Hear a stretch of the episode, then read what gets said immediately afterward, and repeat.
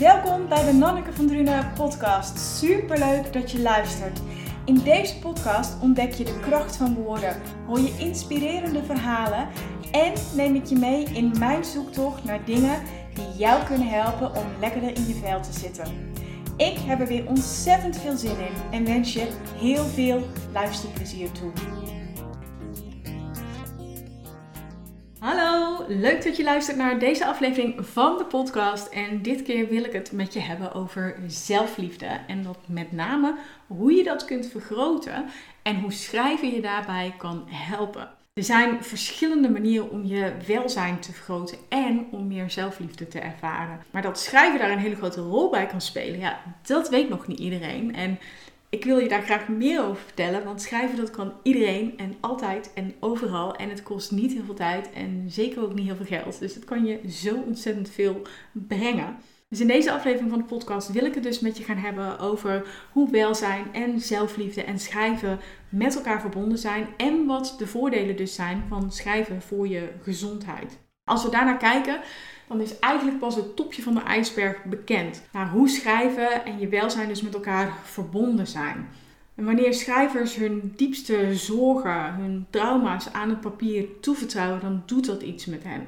En er zijn echt wereldwijd, en dan sinds denk de jaren 80 van de vorige eeuw, volgens mij 1984 uit mijn hoofd, zijn er wereldwijd onderzoeken gedaan. Maar het is begonnen in de Verenigde Staten met uh, James Pennebaker. Maar er zijn dus onderzoeken gedaan die laten zien hoe schrijven eraan kan bijdragen dat je je gezonder voelt. En dan bedoel ik niet alleen gezonder um, lichamelijk, maar bijvoorbeeld ook emotioneel. En resultaten kunnen onder meer zijn een lagere hartslag of dat je sneller van infectieziektes geneest. Maar ook dat als je een operatie hebt gehad, dat de wonden, dus jij bent bijvoorbeeld, uh, je hebt een uh, blinde darm laten verwijderen. Nou weet ik niet of ze dat inmiddels met zo'n robot doen, maar dat maakt niet uit. Dan heb je ook kleine wondjes. Maar dat die dus sneller genezen als je dus schrijft over die operatie, over je angsten, over je trauma's. Daarnaast hebben ze ook onderzocht dat mensen die dus schrijven over hun problemen, over hun trauma's, dat die beter met stressvolle situaties kunnen omgaan en dat het ook een positief effect heeft op het zelfvertrouwen van mensen en dat het ze helpt om hun eigen obstakels te overwinnen. Ja, dat is natuurlijk echt fantastisch wat dat dus allemaal voor je kan doen. Ik zei je net al, een pionier op dit gebied is de Amerikaanse James Pennebaker, die al in de jaren 80 onderzoek deed naar de effecten van expressief schrijven op de gezondheid van deelnemers. En het gaat er bij deze vorm van schrijven dus niet om dat je perfecte zinnen maakt of dat je spelling klopt, dat je grammatica klopt. Daar gaat het helemaal niet om. Daardoor kan dus ook iedereen het, als je maar bereid bent om diep binnen in jezelf te kijken en op te schrijven wat je bezighoudt. En dat dan in de wetenschap dat jij alleen leest wat je op papier zet. Want dat is natuurlijk wel echt key hè. Daarom schrijf je zelf beter bijvoorbeeld ook een online programma. Ik zie niet wat jij schrijft.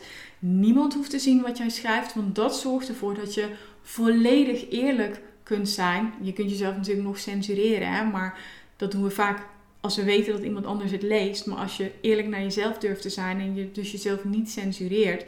Het papier oordeelt niet, het papier luistert. En dat is zo mooi, weet je. Dan, dan heb je dus ja, een onbevooroordeelde luisteraar aan wie je alles kunt toevertrouwen, alles van je af kunt schrijven wat je misschien niet zo makkelijk tegen iemand zou vertellen. er zijn ontzettend veel voordelen van schrijven voor je gezondheid.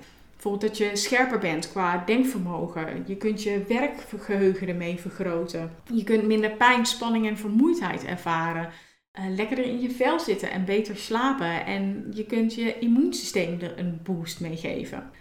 Sommige studies die hebben ook laten zien dat er uh, mentale en lichamelijke voordelen zijn ontstaan bij bijvoorbeeld kankerpatiënten. En patiënten die dus vijf dagen lang 30 minuten per dag schreven over hun diepste gedachten en emoties en de beste versie van zichzelf, die hadden een beter humeur en waren minder vaak ziek dan deelnemers die over algemene onderwerpen schreven. Daarmee wordt dus niet gezegd dat door te schrijven dat je kanker daarmee kunt genezen, maar het kan je wel helpen om dus het proces, om de ziekte, om daar beter mee om te gaan.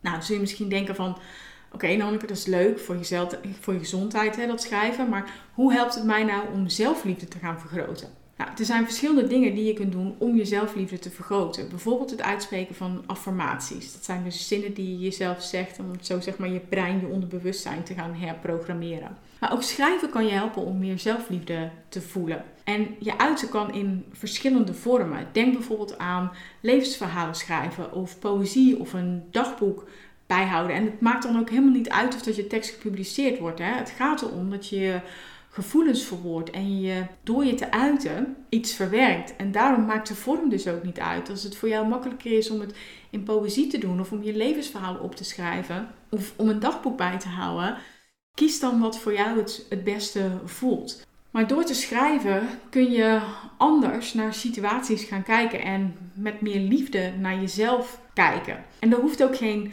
ritme te zitten in het schrijven, zoals bijvoorbeeld bij de morning pages van Julia Cameron uh, uit The Artist Way wel is. Dan ben je zeg maar verplicht om elke ochtend te starten met, volgens mij is het drie pagina's uh, schrijven. Maar in dit geval kun je het ook eens in de week doen, of elke dag, of op het moment dat je ergens iets mee zit. Daar is ook wel eens onderzoek naar gedaan, hè, dat je twee types dagboekschrijvers hebt. Het ene type is met name het type wat schrijft als het goed met ze gaat. En het andere type is wat vooral schrijft als het niet goed met ze gaat. Als ik dan bij mezelf kijk, dan denk ik dat ik vooral in die laatste categorie uh, val.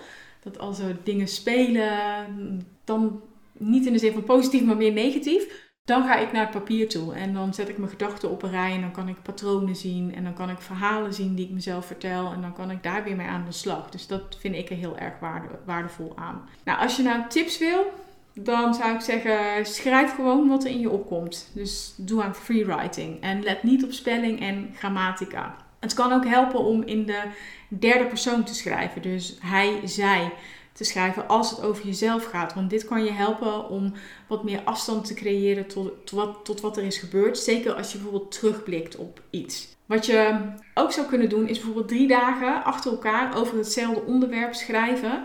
Zonder dat je iets verandert aan je emotie. Maar dan wel het onderwerp van uit een totaal andere hoek of op een andere manier gaat benaderen. Bijvoorbeeld door je te, te verplaatsen in de schoenen van iemand anders.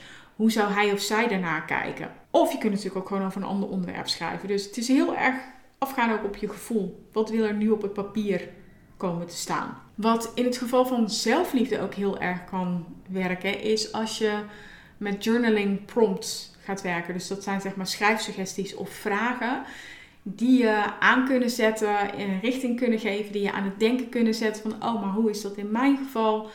Ik heb dat zelf ook heel erg veel uh, uh, gedaan om meer in dit onderwerp te duiken. En ik heb zelf, om het jou makkelijker te maken, heb ik een self-love journal heb ik ontwikkeld. Daarin deel ik dus ja, een soort van lessen over zelfliefde. Wat zijn nou blokkades? Um, hoe kun je nou meer zelfliefde voelen? Hoe zit het nou met je purpose in je leven? Dat soort dingen komen allemaal in bod in uh, het journal. En ik deel daarin ook heel veel vragen met je die je jezelf kunt stellen om dus te zien waar je jezelf belemmert, waar je jezelf blokkeert, welke verhalen jij jezelf vertelt en hoe je die dus ook kan gaan veranderen. Het laat je ook je patronen zien. En ook dat, als je inzicht hebt in je patronen, dan kan je natuurlijk gaan kijken van hé, hey, maar dit dient mij niet. Dan is het tijd om daar iets aan te gaan veranderen. Als je nou denkt, dat is heel erg cool. Nou, dan zou ik zeggen, bestel die Self-Love Journal. Doe jezelf dat cadeau. Ga die reis met jezelf aan. Stel jezelf die vragen. En je zult zien dat je met elk laagje wat je, wat je blootlegt, wat je afpelt, dat je dichter bij jezelf komt. En dat je gewoon gaat zien hoe fantastisch mooi jij bent. En dat je enorm de moeite waard bent om van te houden en om van jezelf te houden. Ik zal zorgen dat er een uh, linkje in de show notes komt naar de Self-Love Journal. Ik heb er ook eentje over self-care en eentje over dankbaarheid. Dus voel even welke voor jou... Uh, het meest toepasselijk is. Je kan ze natuurlijk ook allemaal bestellen. Dan heb je echt een mega deep dive in het hele onderwerp. Maar weet dus dat je de link in de show notes kunt vinden. Mocht je hem niet kunnen vinden, stuur me gerust een DM. Ook als je vragen of opmerkingen hebt over deze aflevering van de podcast. Ik vind het super leuk om uh, van je te horen.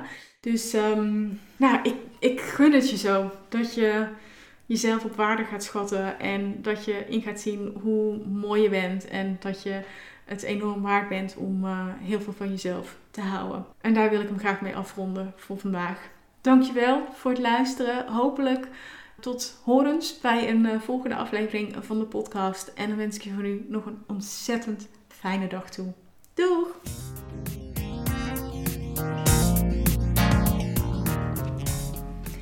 Dankjewel dat je luisterde naar deze aflevering van de Nanneke van Drunen podcast. Ik hoop dat je de aflevering interessant vond. Is dat nou het geval, dan zou ik het heel tof vinden als je een screenshot wilt maken van de podcast en mij wilt taggen op Instagram. En dat is Nanneke van Drunen.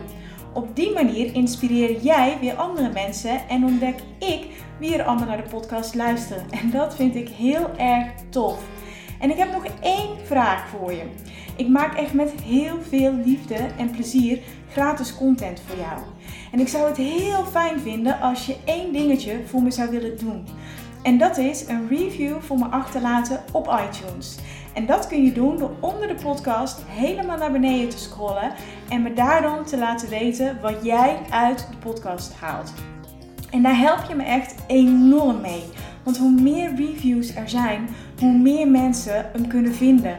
En ik weer kan helpen bij het ontdekken van de kracht van woorden. Alvast enorm bedankt en heel graag tot ziens bij een volgende aflevering van de podcast. Fijne dag nog!